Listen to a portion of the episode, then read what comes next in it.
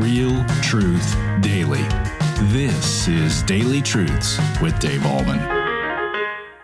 Hi, everybody. Welcome back to Daily Truths. One of the things I've struggled with is how come Jesus did so many miracles in front of the Pharisees and they still didn't believe?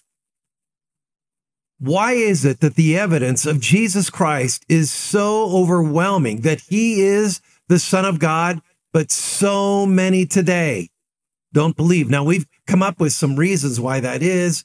Obviously, they haven't investigated deeply. They haven't really looked at the evidence, et cetera, et cetera. But today we're going to look at these two questions in a little different slant, right? I remember Saturday Night Live and the church lady in Saturday Night Live, when things didn't go right, she'd say, Could it be Satan? That kind of gives you a hint and an indication as to why the Pharisees oftentimes were so ridiculously unbelieving regarding the truth of the gospel of Jesus Christ. Jesus talks about that in verse 43 when he says this of chapter 12 of the book of Matthew when the unclean spirit has gone out of a person, in other words, when this unclean spirit, a demon, leaves the Pharisees, the religious leaders, it passes through waterless places seeking rest, but finds none. A lot of people believe that demons, when they left a person, went out in the desert to find rest. And Jesus here is saying, but when it doesn't find rest, verse 44, then it says, I will return to my house from which I came. In other words, I'm going to go back to the guy I was occupying before. And when it comes, it finds the house empty, swept, and put in order. In other words, the heart, the human heart, and especially he's talking about the Pharisees here, is neutral. It doesn't have the occupation of the Holy Spirit nor the occupation of a demon. Now, listen to this. Then it goes, then this demon goes out and brings with it seven other spirits more evil than itself. And they enter and dwell there. And the last state of that person is worse than the first. So also it will be with this evil generation. Now, Jesus is talking about the Pharisees, obviously not accepting the evidence that Jesus was the Christ, even though miracles were performed right in front of them.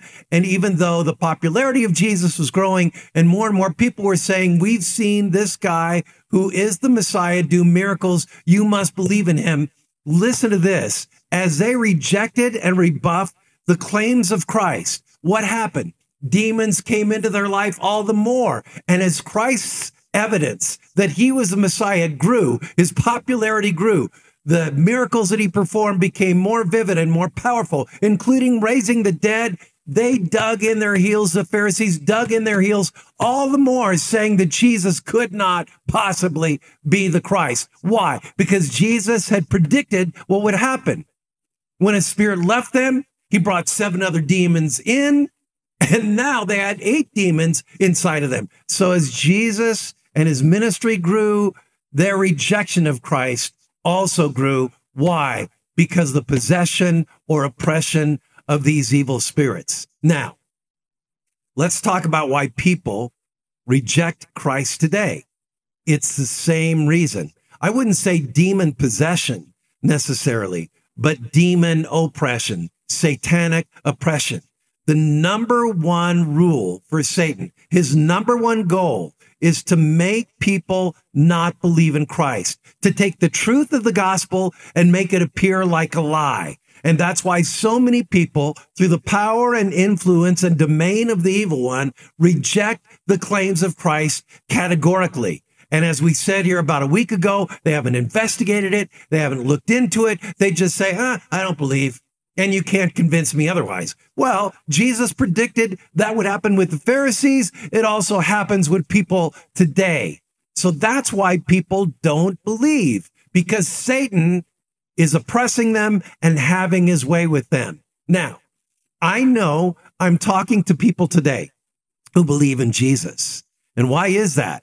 Because the Spirit of God has made your heart his home. He has brought you to faith, either through the water of baptism or through the proclamation and reading and meditation of the word of God. That's how the Spirit entered in to dwell in the home of your heart. What keeps him there? Continuing to hear the word and receiving the sacrament.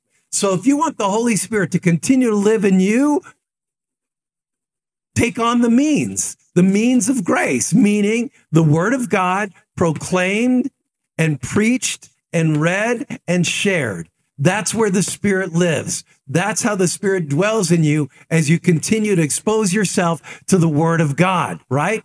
And secondly, to receive the sacrament. If you're a Lutheran, and uh, and I know a lot of you are, a lot of you aren't as well, and that's perfectly okay. But if you're a Lutheran, when you go to church, you're going to receive the sacrament. And the only thing that should disqualify you from receiving the sacrament is unbelief, right? But if you're sorry for your sins, if you believe in Christ, if you believe the, the body and blood is present in with and under the bread and wine of communion, and you're willing to live for Christ, then you should go to communion when you attend your church and receive the sacrament because this is how the Holy Spirit dwells in you all the more powerfully and all the more richly. So, where have we been with this? Well, Satan and demons had their way with the Pharisees. And that's why the more Christ's popularity grew and the evidence became more and more overwhelming that he was the crucified and resurrected Son of God. As they heard that, they dug in their heels all the more because these demons had oppressed them all the more, just as Jesus said would happen in the book of Matthew, chapter 12.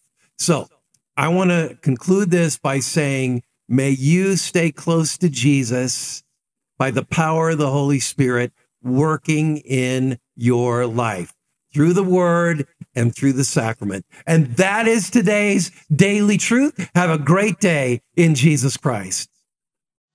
Thank you for tuning in to Daily Truths with Dave Ahlman. If this ministry is blessing you, please consider supporting us by sharing this channel with a friend. You can also like, comment, subscribe, or leave a review. This helps us tremendously. Come back tomorrow for your next Daily Truth.